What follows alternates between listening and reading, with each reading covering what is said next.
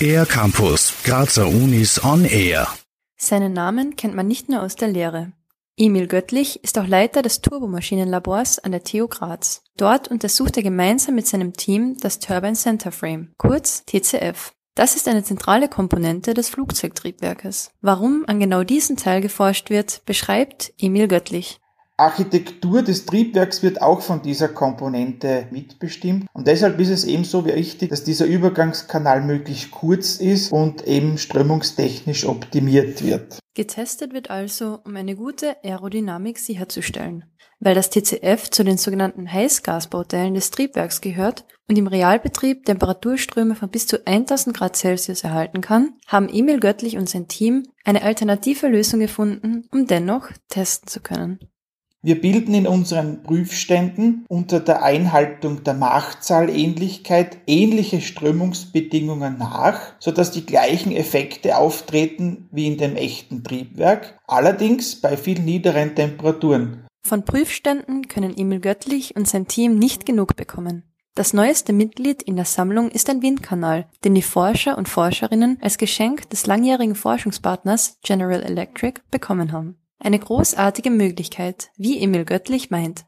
Dieser Windkanal dient eigentlich für die gleiche Untersuchung von TCFs, allerdings nur von einem sogenannten Sektor von 90 Grad. Daher ist es möglich, das Ganze mit weniger Luft und dadurch auch mit weniger Energieeinsatz zu testen. Besonders vorteilhaft an dem neuen Windkanal ist, dass nun sowohl Vortests als auch die finalen Tests direkt an der TU Graz durchgeführt werden können.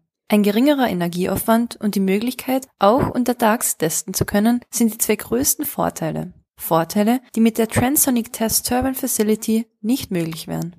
Sie müssen wissen, dass wir mit der Transonic Test Turbine Facility nur nachts fahren, da wir bis zu drei Megawatt elektrische Energie brauchen zum Antreiben. Daher ist ein Betrieb untertags für uns nicht möglich. Nach den Versuchskampagnen, die rund ein halbes Jahr dauern, werden die Ergebnisse verschiedenen Herstellern für Flugtriebwerke präsentiert.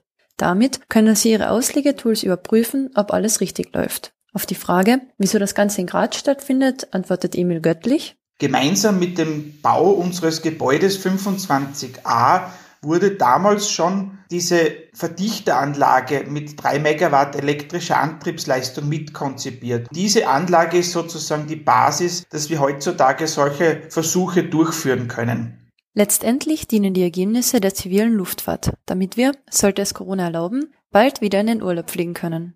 Emil Göttlich fliegt übrigens auch selbst gerne, aber als Passagier und nicht vom Cockpit aus. Für den Air Campus der Grazer Universitäten Anja Kalbauer.